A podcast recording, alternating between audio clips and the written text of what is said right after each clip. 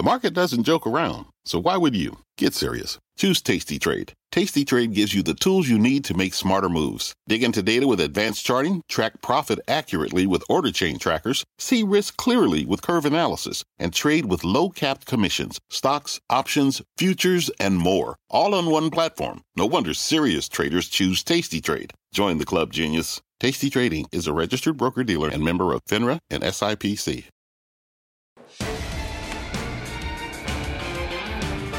Starts right now, live from the NASDAQ market site overlooking New York City's Times Square. I'm Melissa Lee. Your traders on the desk are Tim Seymour, Karen Finerman, Brian Kelly, and Dan Nathan. Tonight on Fast, Disney announcing a massive deal to buy a number of Fox's assets for $52 billion. And it looks like CEO Bob Iger isn't going anywhere anytime soon. We'll tell you what it all means for Disney shareholders. Plus, Bitcoin Week continues right here on Fast Money, and that means two things. First, we'll hear from the app at the center of the Bitcoin boom. The president of Coinbase will be here in a first on CNBC interview. We'll ask which new currency could be added to the new platform. And second, it's back.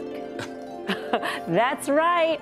The Bitcoin bug is here. You see it there at the corner of your screen. We'll be tracking the price via the Coinbase app throughout this hour. But first, we start off with trouble in tax cut paradise. Some of the most tax sensitive groups, small caps, banks, retail stocks, all sinking as it looks like the bill may not be a done deal. Let's get to Ylan Mui in D.C. for all the details. Elon. Melissa, a potential new defection here. Senator Marco Rubio threatening to vote no on the tax bill unless the child tax credit is expanded. And he's particularly mad because the proposed corporate rate went from 20 to 21 percent, but that extra revenue went toward lowering the top rate for individuals rather than a measure he said will help middle class families. In a tweet that he put out in just the past hour, he wrote, adding a few hundred dollars in refundable cuts for working families who always seem to be forgotten isn't hard to do. Now, his decision is critical because Republicans have a razor thin margin in the Senate. They can only afford to lose two senators.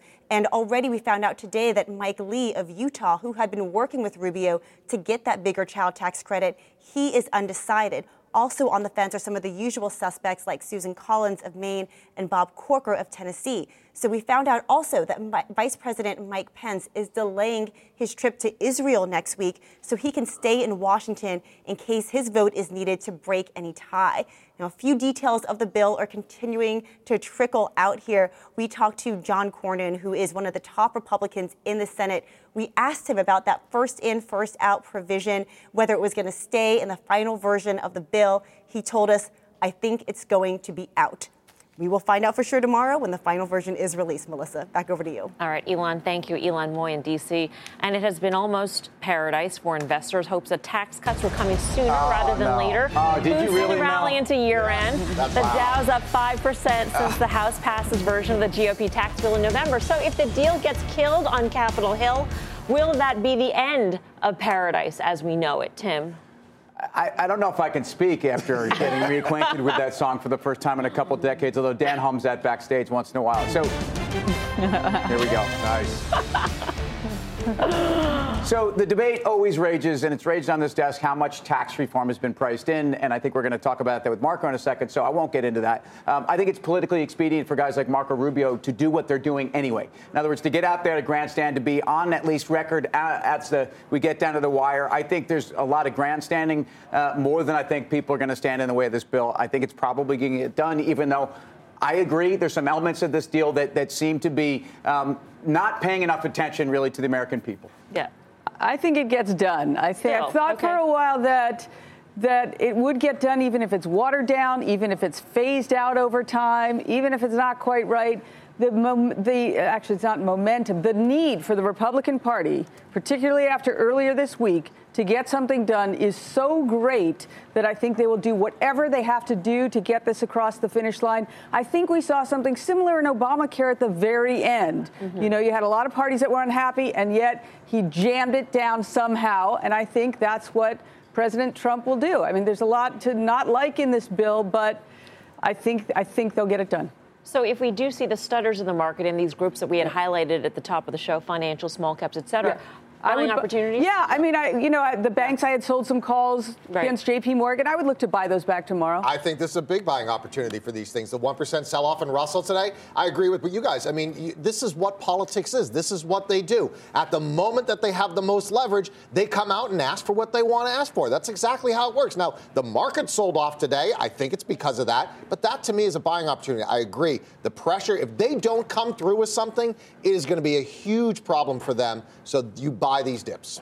Yeah, and, and, that would be a dip to buy. I, I, mean, if you're looking, waiting for the opportunity for a pullback. I mean, listen, we, you know, we're all we can do is talk about targets for 2018, and you know, a continuation of a lot of the um, trends that we've seen this year about earnings growth and how what that factors into risk assets next year. The one thing that we have not been able to really kind of put our arms around is like, you know, is there any major legislation? Is there going to be um, some sort of infrastructure plan after this sort of thing? And that would be the sort of thing where they can get some momentum. But I just don't think they're going to get I mean, I think that to your point, if they limp into this finality of this bill, no one comes out real big winner. They limp to the finality, the but still pass it. But, yeah, no one comes out a winner. Well, uh, I, I, mean, listen, the Republicans have a win, okay, in 2017, right. but that's about it. No one's particularly happy about what went on here. And you talk about uh, Marco Rubio well, grandstand. Why are you saying no Who's one's particularly happy? happy? I think investors will be happy. I think a lot of CEOs are happy. I think that that I, I, I think there's a lot to be happy about for corporate America. I mean, corporate look at America. Jamie Dimon. It's QE4, he says. Yeah right? QE4, if you buy back and and, and as, and as Mike Reno and Annie Wilson in Almost Paradise from the soundtrack of Footloose, by the way, just you know, I had no idea. Every yeah. song, well, every you know, word. Anyway, okay. um,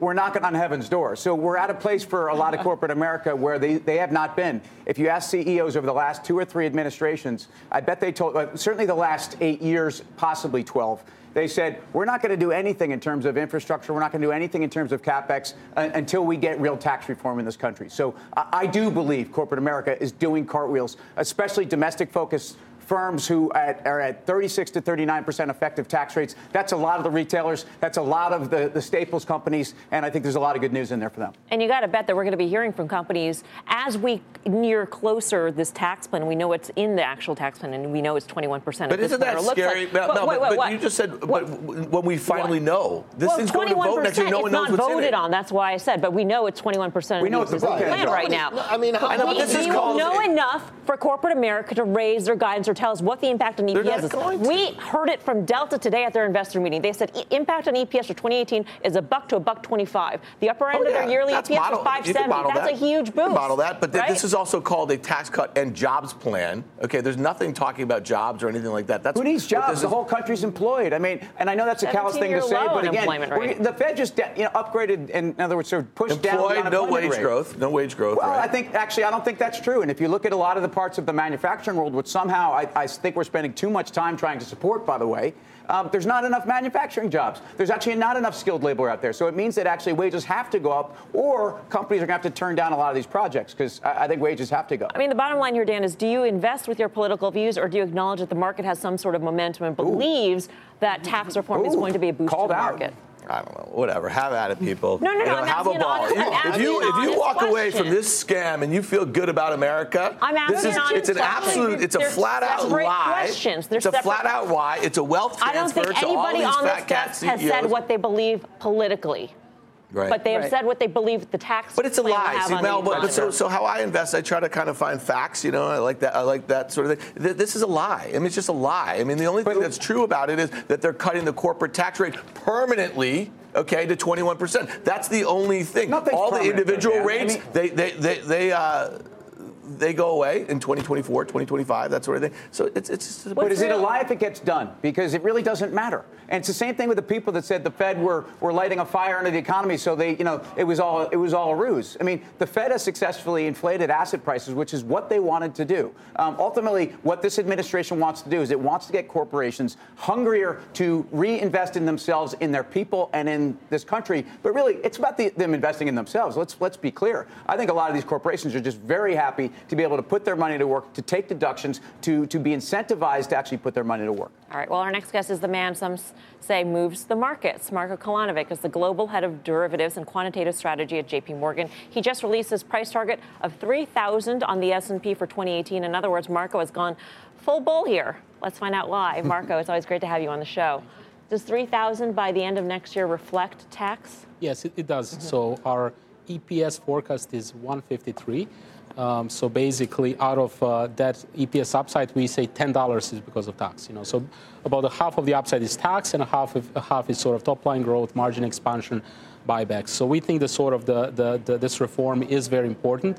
It's sort of transformational. It's it's a very large impact on sort of on bottom line of U.S. corporate. So basically, we take the EPS with tax, mm-hmm. and we assume that multiple doesn't go much lower. So we assume stable multiple.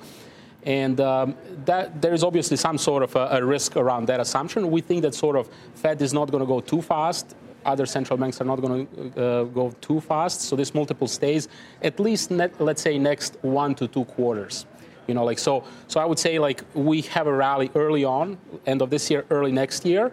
Then we need to watch closely central banks, you know, because basically, if they really start tightening, then uh, multiple could get in questions. But assuming current multiple is 3,000. Well, so 18. Uh, uh, Forward? Yes. Yeah, basically, yeah. Okay. yeah. So, Marco, you mentioned central banks, you mentioned the second half of the year. So, what we've experienced is very low volatility, just kind of steady climb, right? In 2018, I, I, the, if we get to 3,000, what's that ride going to look like? Are there going to be opportunities to be buying dips and have big swings here? So I would say in the second half of next year is going to be more bumpier, you know, because if you look at the volatility now, so VIX was averaging around 11 realized volatility around six or seven.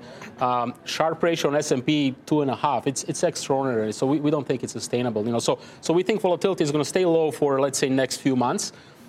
Once the tax reform gets priced in, once when these rotations kind of like uh, uh, uh, uh play out, um, Fed hikes in March, we expect volatility to start creeping up. You know, so we think sort of next year average maybe 13, 14 of VIX early on in the year, it's going to probably stay low, and then it's going to actually start going higher. So I think in the second half, you'll get these type of opportunities. Are we going to see volatility ramp up significantly when that happens? I'm asking because I'm wondering if investors are, are too mm. lulled into yeah. believing that it's going to be low vol forever. Correct. So I think it's it's very very hard to forecast average level of volatility. You know, it's it's really about distribution. You know, so we are saying that tail risk is rising significantly next year. Which you know, means, in plain language, uh, means that volatility can there is a potential for volatility to spike significantly, but let me just explain it a little bit. Like, you know, so let's say in every, any given year you have like 1% chance that volatility explodes, right?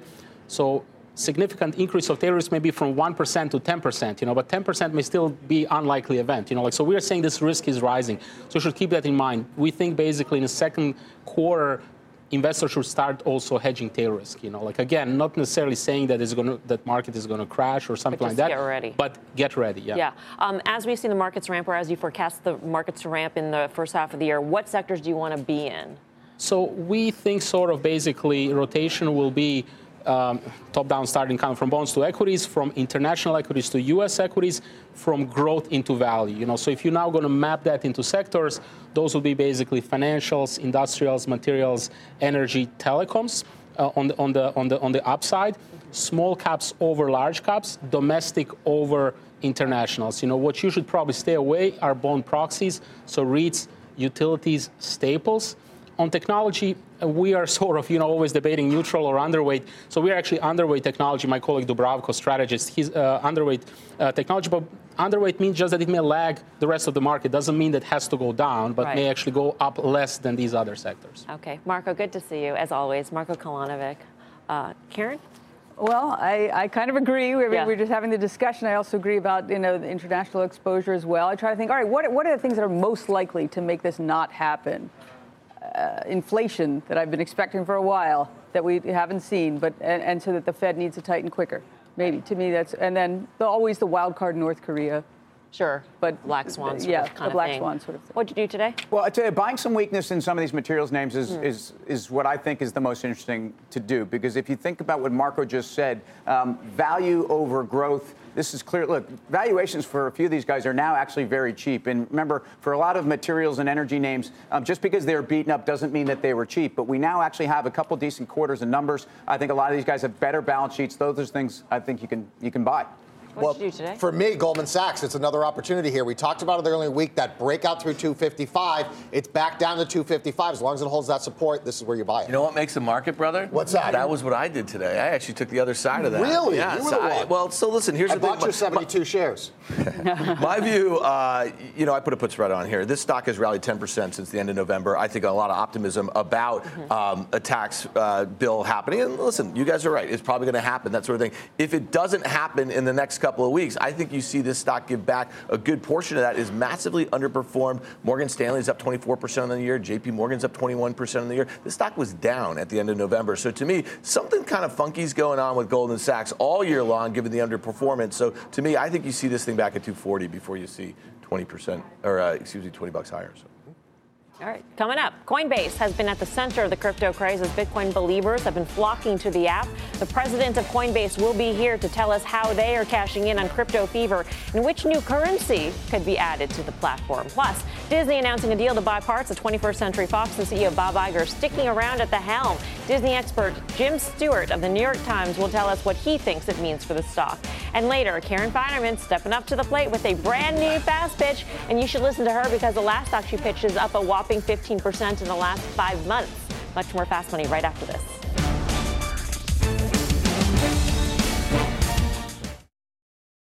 Welcome back to Fast Money Time for our move of the day. Check out the biotech ETF, the XBI, sinking nearly 2%. And uh, take a look at some of the names dragging it down. Juno Therapeutics, Sage Therapeutics, which had been on a big run, Gilead and Biogen all lower. So what should we make of these moves, Tim? Well, first of all, technically, if you look at the IBB, you're actually running into a lot of resistance around 106 to 108. You could call this a bear cross. You've got actually the 50 going over the 100, so you're changing some of the short-term direction over the long stuff. If you look at Gilead, it can't. It, a lot of these guys have rallied off the ground. If you look at a Celgene, had a great rally off the bottom, but I mean, Celgene, you've got a 19 billion dollar patent cliff that's hanging over this company. You've got a lot of companies with at least hangovers, whether it's M&A or not. I think it's to buy. I think the valuations in the sector are very interesting, and I think these guys are certainly growing to, to, to fit those valuations. Yeah, my concern though is that you what you've expected all year is this M&A that everybody's talked about. We've had some of it, but now everything's starting to sell off. So I wonder if this is kind of the sell the news event. So I personally would be very cautious here. Wouldn't necessarily be shorting it, but I'd be very cautious, particularly with XBI, which is the uh, other biotech uh, ETF. Have you been in biotech recently? No, you know, I had a Valeant position, yeah. got scared out. It's much higher than where I sold it. And oddly and stupidly, I was happy that it was down two dollars today, which isn't. I mean, it's That's just not nice. I'm I know. I know. That's very mean. So Karen. it is mean. I, it's stupid that I feel that way, but you know, one okay, can't help it. that you can be that way because you seem so nice. I, I, am nice, is the thing. I am nice, and I feel bad that I feel that way. I can't help Good. it. I'm just right. expressing it. All right. I'm not long anymore. Good still luck to you, Tim. Thank you. See, that very, was nice. Very yes, sweet. It shall move without me. Okay. still, still ahead. Karen Finerman says one stock that's up 38% off its 52-week low is about to surge even higher. She'll tell us what it is and give us the fast pitch. I'm Melissa Lee. You're watching Fast Money on CNBC, First in Business Worldwide. In the meantime, here's what else is coming up on Fast.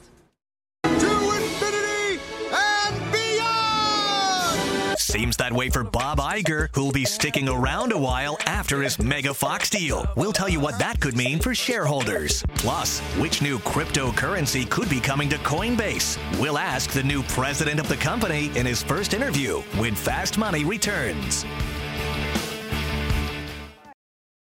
Welcome back to Fast Money. The crypto craze is hitting a fever pitch. Uh, at the center of it all is Coinbase, one of the biggest cryptocurrency exchanges. But just what is Coinbase? Bob Pisani is at the NYSE to break it down. Bob. There's lots of excitement around digital currencies recently, and Coinbase is in the middle of it all. Coinbase runs the largest exchange for digital currencies. Users can purchase bitcoins, Ether, and now Litecoin from Coinbase through a digital wallet available on Android and iPhone or through trading with other users on the company's GDAX subsidiary. They have 13 million users in 33 countries and are growing.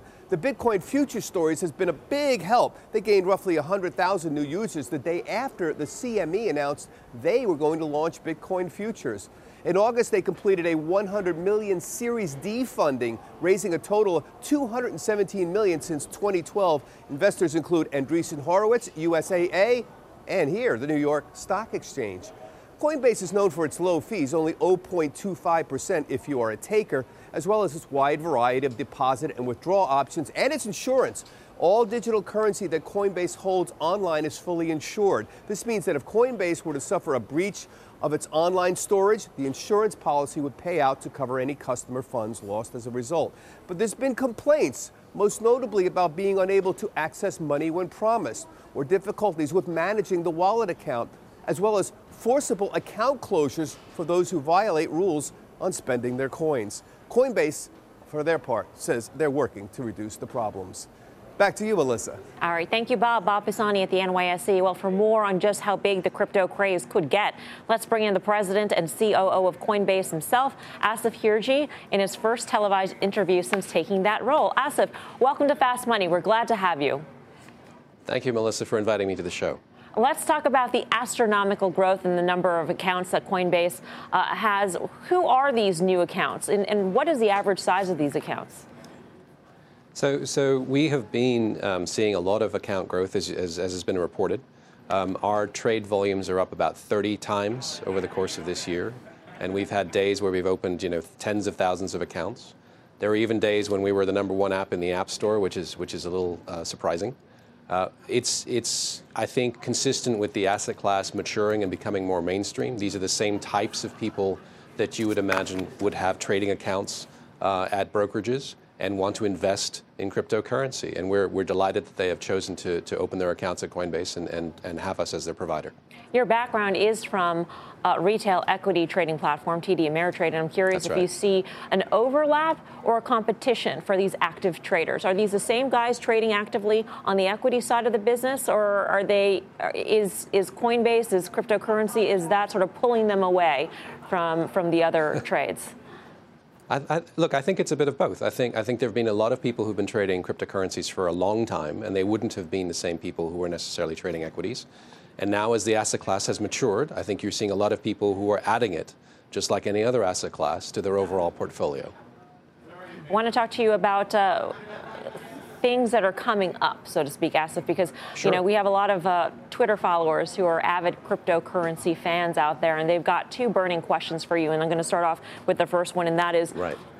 what are when are the new coins coming? What will they be? Do you have targets in terms of when you will have new coins on the platform? So, so we have published. I think you had Kathryn Haun, our uh, one of our board members, on the show or on Squawk earlier, um, and she may have mentioned that we we have got and and published a digital asset framework, which outlines the criteria we look at for any particular asset before we choose to list it. Um, we, we take that criteria very seriously. We do everything, including a deep engineering uh, survey of the asset.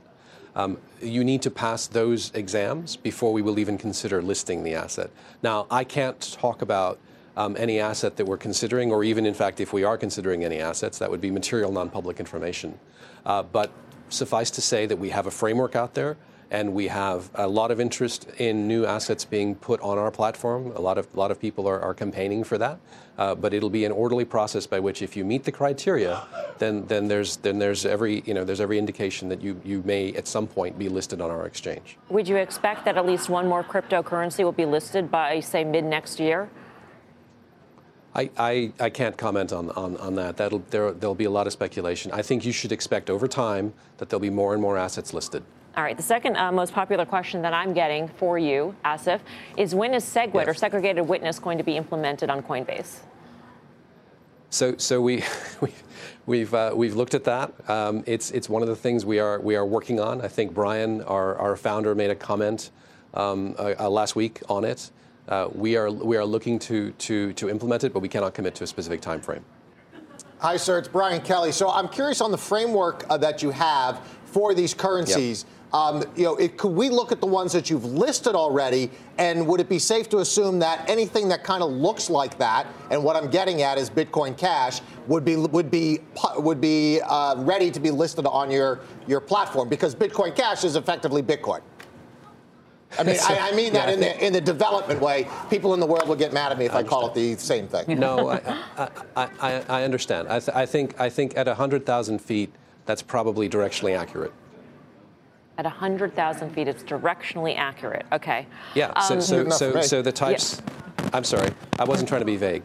You know, we have listed we have listed a series of assets. We have a digital asset framework. I think if you looked at the assets we've listed and you look at the framework, you know, people can for themselves decide which assets are more likely than not to be listed.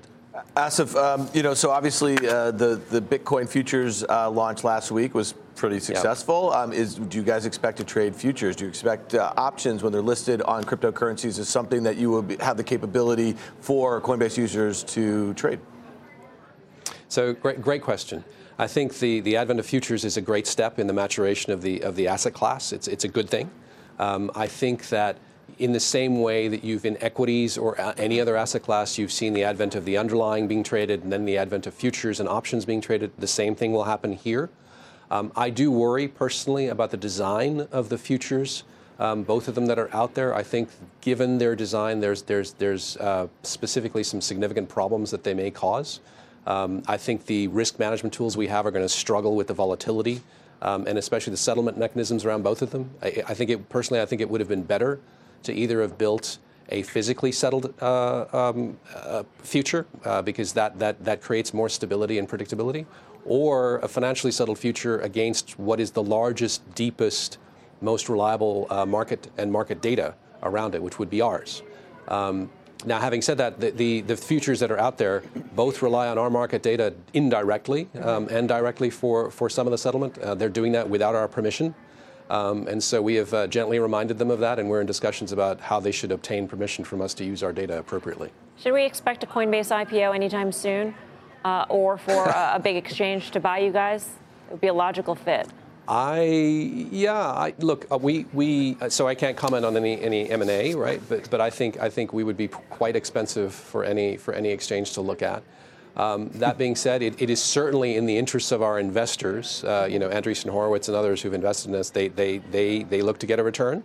Um, and I think the most, the most obvious path for Coinbase is to go public at some point. Um, I think there's a lot for us to do between, between now and then, whenever that date is. Um, and the number one focus that we have uh, right now is to continue to deliver on our promise right. of being the easiest and most trusted service uh, mm-hmm. to, to, in which to trade these assets. Asif, do you own any cryptocurrencies? Do you trade them? Do you, do you get paid in cryptocurrency?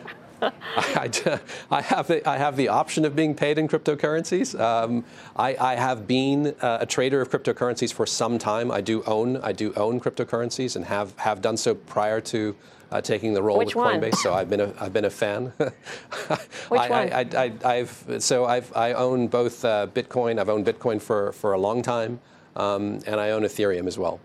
Okay. Asif, a pleasure speaking to you. Hope you'll come back to Fast Money soon. Thank you very much, Melissa, for having me on the show. Asif Hirji of Coinbase. Fascinating business. Well, oh. fascinating business. A business with still a, ton of margin in it, and still they are at least one of the easiest ways to get in not so easy to get out, so it seems. At least the size of the transactions, or at least the amount you can do and then put to work. But clearly, uh, I think these guys deserve a lot of credit, first of all, for being uh, the most user friendly. And, and they're criticized, actually, because support is difficult, but they're, they're a victim of their own success, frankly. I mean, there are so many people logging in on a retail basis. I think that's one of the criticisms they face. And Tim and I also often talk a lot about the model of being in the gold rush, selling the Levi's jeans, selling the pickaxes, right? right and these guys are right in the heart of it. I mean, what an incredible business to be in in terms of the next coin to be listed, I would imagine that would be a huge trade. Once you put a yeah. coin up there and you get all those accounts trading that coin, that's huge. That's that's very big, and that's why I asked the question because I you, mean everybody wants to know that, right? Did you come away thinking it was going to be Bitcoin Cash? Um, I probably probably more than I did at the beginning of the show after yeah. that question. I mean, it just it I, and, and again, it could be another fork of Bitcoin. It could be something like Zcash, which is a fork of Bitcoin and would likely fit some of those rules. Um, but the, that one just seems like the most most obvious one that is also what everybody kind of wants to know in the community. So uh, maybe I did a community service. Well, as uh, cryptocurrencies get more and more popular, we couldn't help but notice that a lot of these coins have very exotic sounding names. So exotic, in fact, that they sound names like names you'd give a wildcat at a zoo, for instance. So it's time to play cryptocurrency or cat. we used to play a game like this yeah. with pandas, by the way. And IPOs. Yeah. Okay, so we will read out a name, and the traders here will, will see if they can guess whether it belongs to a real cryptocurrency or a wild cat. You'll be shocked at these names. Komodo, cryptocurrency or cat? Komodo. Tim. It's a dragon. That's that is absolutely feline. I'm not I'm not falling for this. That's a cat. It's a cryptocurrency. Yeah. Right. Cryptocurrency, Komodo. Next contestant. Right. Kitai. Crypto or cat? Kitai. Oh, Kitai. Can you use it in a sentence? All right. I, I, oh, not familiar with that one, but I'm going to go with I'm not familiar with that one, but I'll go with cryptocurrency. Wrong. Uh, it's actually the name given to a uh, snow leopard cub who okay. was born in June oh, in Berlin. That's so cute. Oh. All right, here's the next one. BK doesn't play. yes. Oh, I don't get to play. No, no, you do not get oh, to play. Come on. Jedi master. But I'll let Dan play, even yeah. though he's, he's also good at crypto. Drogon, crypto or cat? Definitely Drogon. crypto. Definitely cat. Are you thinking of Dogecoin? Cat. Dogecoin. The name of one of the of black-footed cats at the Philadelphia Zoo. Here's, this yeah. one's a really tricky one. All right. Purra. Purra. Crypto or cat? Got to be crypto, just because now we're going to even the score. Purra. Uh, it's crypto. a crypto. Thank you. Redemption at the end. At least you. I'm, I'm so I guarantee you there's a developer out there right yeah, now right. creating like, uh, Dogon coin or whatever it was, Drogon coin, coin and yeah. Kitai coin. Yeah, exactly. I guarantee you those are going to be out tomorrow morning. Yeah. That's a great name. Still ahead. Check out Oracle. Tanking after hours. The stock is down nearly 7%. We'll tell you what is investors hitting the sell button here. Plus, Karen's had the hot hand knocking pitch after pitch out of the park. She is back with another name. She's calling a screaming buy. And get this, it's already up 40% from its lows less than two months ago. She'll deliver her fast pitch when we come right back.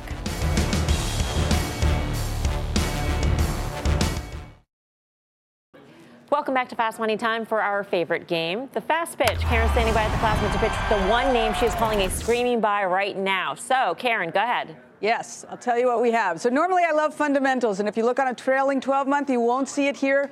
But we're at inflection point, and I love inflection points and I love catalysts, and the name is Golar. So what's happening here that co- is causing now to be a good time to buy it?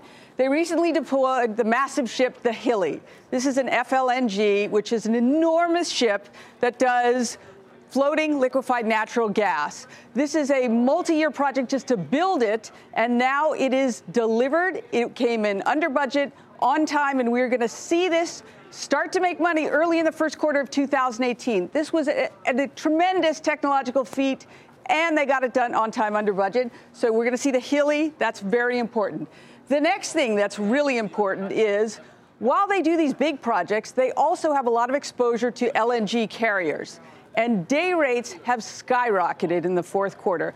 Earlier this year, they were below 20,000. Now we're looking at north of $70,000 a day for day rates. And when you see those enormous moves in day rates, that almost all falls to the bottom line. And then the third thing is another big catalyst financing for their next FLNG, the Fortuna. I think they are very, very close to getting that. Probably won't happen by the end of this year, but very early next year. And when they get financing for that, that is another tremendously EBITDA generative project. So they've got two of them, and then they've got more projects in the pipeline, but those are the most advanced. The Hilli is already there. Last thing is the stock. So in the in, this is the top for oil. It traded down with oil. It really shouldn't have. It's not so much of an oil story. And here we are right here, but so much progress has been made, and we are at an inflection point with Catalyst. Great management team. It's a big position for me. Golar. Hey, Karen, it's Tim. So, one of the big issues for the entire LNG space has just been, in terms of the fleet, uh, has been the number of fleets and the supply of this enormous amount of tankers that get built up. How do you feel about this? Because we've been here before. I think we're in a different place than the past, but that's a big risk always. Right. Well, tankers, it is a very, very cyclical business. Right now, they're in a really good part of the business. We've seen the, the fleet growing at a much slower rate, and we're going to see older ships taken out of service. But really, the main driver of this story is the two enormous projects, and more further down the pipeline, but the Hilli right here, right now, and the Fortuna very close as well. Those are going to be the main drivers of value. Those are not cyclical. Those are a different kind of business, multi, multi year contracts. All right. Let's vote. Dan Nathan, what do you um, say? I think you buy it. I mean, that was a great fundamental take there, but just, you know, there's high short interest there. It's a very levered company. This thing gets through 30, it's off to the races. Speakers. You know what? I love the fundamental story, but you look at the chart and it's a buy as well. What is it? Wow. Louise Yamada says the longer the base, the higher in space. Yep, exactly. That's, That's what, what I think says. you're looking at here. Tim. And for the clean sweep, the reason the base wow. is now inflecting, as Karen pointed, is that I do think a lot of that supplies that way. But but LNG spot charter rates are, are very high. If they hold these levels, the stock's absolutely a buy. Uh, the stock, by the way, in the after hour session is spiking. Boom. Six percent. Buys here on the desk all around, but did Karen's pitch for Golar make you want to get in the stock? Head to Twitter right now at CNBC Fast Money. Vote in our poll. We will reveal the results later in the show. Plus, Disney CEO Bob Iger was all smiles today as he announced a deal to buy Fox's assets. But will his $50 billion bet pay off? for investors. New York Times columnist Jim Stewart will be here to weigh in. Much more fast money still ahead.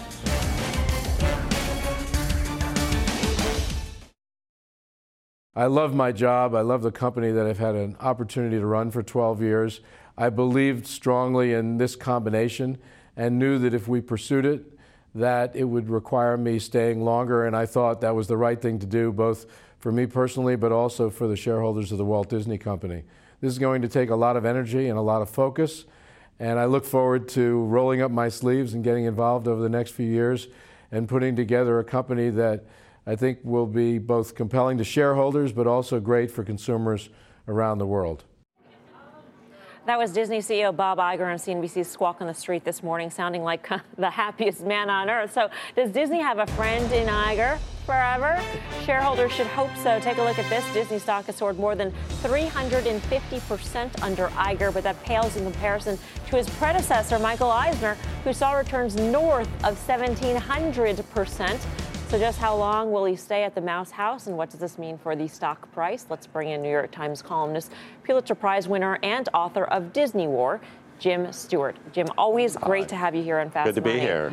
Um, would you be more excited as a shareholder about the pro- just the prospects of Iger staying or the deal happening at this point? Well, I think it's worth pointing out when you look at those statistics that almost all of Eisner's 1700% gain was in the first 10 years, not the second 10. So uh, Iger's at the 12-year mark. He's done really well. oh, so go. he's made the turn here, and it could go south. Were, not you just talking about inflection points? Yeah. uh, but I, you know, no, Iger's done a great job. Um, there's a big challenge here. I didn't believe he really wanted to retire or would, even though he was he was saying he would. He's got a big project in front of him. He has really bet the company. This is a massive deal. One thing I find very interesting about it, they are really doubling down on this over the top. They are going into the distribution market. They're going to be vertically integrated. The CEO of Disney in the future can't just be the creative content genius that Walt Disney was, that Eisner thought he was, that Iger has been. You need somebody who knows distribution, who can be an operator, and is as comfortable in Silicon Valley as they are in Hollywood. Mm-hmm. That is going to be a tall order. Can Iger step into that role? Well, we'll see. But he's, you know, look, he's done a fabulous job, and I think strategically this makes a lot of sense. It makes a lot of sense if you have a very long term or a longer term horizon. Oh, but absolutely. in the short term, aren't you competing against uh, the likes of a Netflix, a Google, and Amazon, and Apple, who are willing to make low or no margins on this business? And why, as a shareholder, do you want Disney to throw themselves into that sphere of competition? Well, that, that's an absolutely good question. I think near term, and I mean like three, four years out here, I'd be very cautious about the stock. I mean, there's going to be a J curve here. There's going to be a lot of investment. There's not going to be a lot of return right away. And as you point out, you're heading into the most cutthroat, deep-pocketed competitors in the in the country. I mean, and they've got a lot of stuff going for them. Amazon. Netflix, they already have big subscriber bases locked in there. Disney has yet to prove, even with all this content, that they can establish a similar uh, volume that. I think they probably can, but the margins are not going to be fat for a long time. The other piece of this is that for a very long time, ESPN had been Disney's problem. Investors were solely focused on the decline in subscribers and cord cutting. With regional sports networks, the RSNs, does that solve that problem?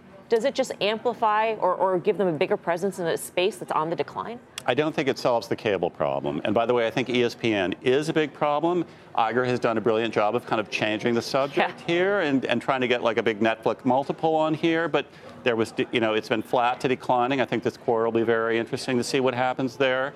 Uh, adding more cable channels doesn't help with that. It may help with the over the top product. I mean, again, you get local monopolies of these sports franchises, people are going to be willing to pay maybe quite a bit to get that directly. I think it's part of the over the top bet. Clearly, a big part of their strategy here is to beef up the content offering so that you have must have uh, content that subscribers will go over the top and pay for. Sounds I think like that's what, but you know, from an antitrust perspective, right the, the sports channels are the biggest problem. Right. And um, yeah, I'm writing this week about the antitrust stuff. You've got a Trump administration best friends of Murdoch. So, you know, all bets are off here. This this probably will sail through, but from a you know strict antitrust perspective, antitrust perspective, the, the, the sports thing is a problem.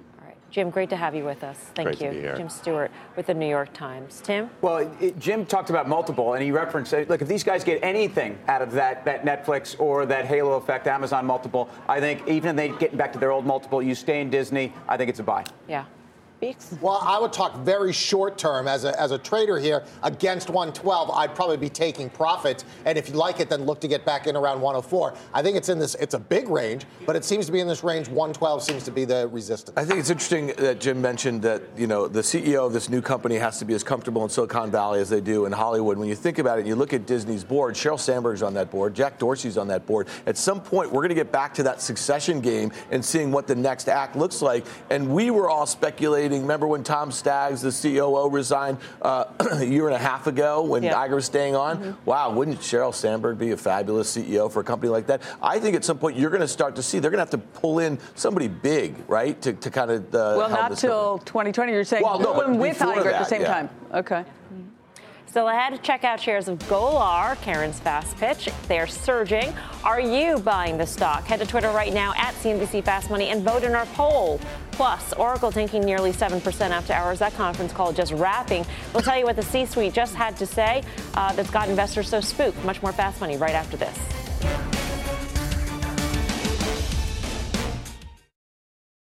Welcome back to Fast Money. Oracle sinking in the after hours following its earnings after the bell today. Let's get to Josh Lipton in San Francisco with the very latest. Josh. Well, Melissa, it would not be an Oracle conference call without Larry Ellison calling out the competition. Here he is going after Amazon. Take a listen. We're so confident of our cost advantages over Amazon that Oracle will provide our customers with written service level agreements, then guarantee the guarantee moving to the Oracle Cloud will cut Amazon's data, customers' database bills in half or substantially more than in half. You can see, Melissa, though, investors not feeling as confident there, though, in the after hours, at least initially here. You know, we were down 4%. We took a leg lower on this guide. Uh, Safra Catz given a guide here, total revenue of 2 and 4%, total cloud revenue of 21 to 24 21 to 25 percent. If you looked at the cloud business in the quarter, uh, you know, SaaS revenue 1.1 billion, that was in line, but platform as a service, infrastructure as a service, remember they combine these two now, 396 million, that was below expectations. Bottom line, total cloud revenue clocked in at 1.5 billion. The street was at 1.56 billion. Uh, we're gonna have a lot more tomorrow to talk about with Oracle CEO Mark Hurd, get his take on this quarter. That is live and exclusive tomorrow on Squawk Alley. Melissa, back to you. Yeah, we look forward to that. Josh, thanks. Thanks. Josh Lipton in San Francisco. Is this an Oracle problem? Is this a cloud problem? Where is this problem? I don't know. That's what I was exactly wondering. Is yeah. it a pricing problem and the, but the pie's still growing, but pressure, margin pressure, or are they losing share? I don't know. I do get a kick out of Larry Ellison, though. Yeah, but, but do you, I mean, do you I want, not long it. Do you want if you do you want your company going against Amazon in the price war? I wouldn't, right? I mean, Amazon's willing to lose money. Yeah. So I, am not sure that that's why. To me, that's why the stock's but, down. But not a great And that's fair, totally fair. I think the SaaS business is more important for them. And that was what was in line. The stock had a big move. The fact that it's pulled back, 45 on the charts, a very important level for the stock. I, I think if anything, you buy this weakness. I feel like we see weakness on the earnings a lot in Oracle. That, that is a good point. Uh, we see a recovery. It's a good point. Uh, sticking with tech here, let's check out shares of Twitter jumping more than 4% today, hitting its highest level in more than a year. And one trader is betting on even more gains ahead. So, Dan, why don't you break it down for us? Yeah, so options volumes, first of all, it's trading at the highs of the year, um, which we have not been able to say a whole heck of a lot on too many occasions over the last few years uh, in Twitter, up, you know, uh, substantially on the year, up more than 30%. But options volume was three times average daily, um, and calls were outnumbering puts four to one. There was a lot of activity in the December and the March 22 call strikes, but I think the March is more interesting because it's longer dated. The largest trade of the day there was 4,000 of the uh, March 22 calls bought for $2.35. Those break even on March expiration at 44.35, about 8% from the trading level here. And so if you look at a five-year chart, I think we have one here. The thing has obviously been uh, in the hurt locker for a couple years. There's still some pretty decent short interest. There's some M&A spec. They're getting some things around. I don't know if you guys have seen some of the new um, Twitter thread like things and stuff. I mean, Jack seems really focused on product here. And I so agree. to me, this just story feels like it's taken a turn. Yeah.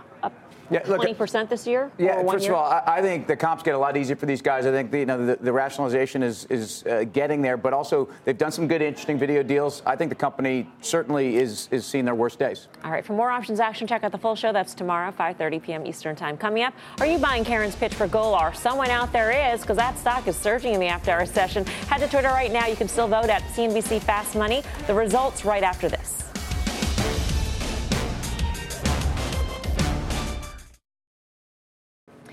Welcome back. Is America buying Karen's pitch for Golar? Let's just put it this way. Nobody puts a chairwoman in the corner. Nearly 60% said yes. And the stock, by the way, is up 6% in the after hours session. So There it is. Well, there, there it is. Confetti and everything. Yeah, exactly. All right, time for the final trade. Tim. Yeah, I remember this today. Twitter, because we just talked about it. Free cash flow yield's actually pretty good too. Stay long. Karen. All right, I got to go with my final pitch, but I want to just point out one thing Dan said. The short interest, I think, comes from the convert. As the stock trades up, people need to hedge that convert with short stock. Speakers. Well, all I know is the 40% that voted against Karen, I don't want to be friends with you. but I like IWM on the sell off today. Dan. Interesting. You know, Goldman to me, I know BK likes it, but you're, you're playing with all that Bitcoin money anyway. That's right. So, you know, I think Goldman just made a big double top there. So I think 245 soon. Yeah. Uh, GLNG is up 7% Get you done. right now. I'm Melissa Lee. Thanks so much for watching. Uh, see you back here tomorrow at 5 for more Fast Money. Meantime, don't go anywhere. Mad Money with Jim Cramer starts right now.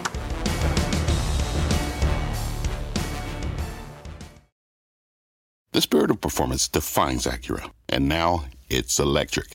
Introducing the all-electric ZDX, Acura's most powerful SUV yet. While what powers their cars may change, the energy that makes Acura never will.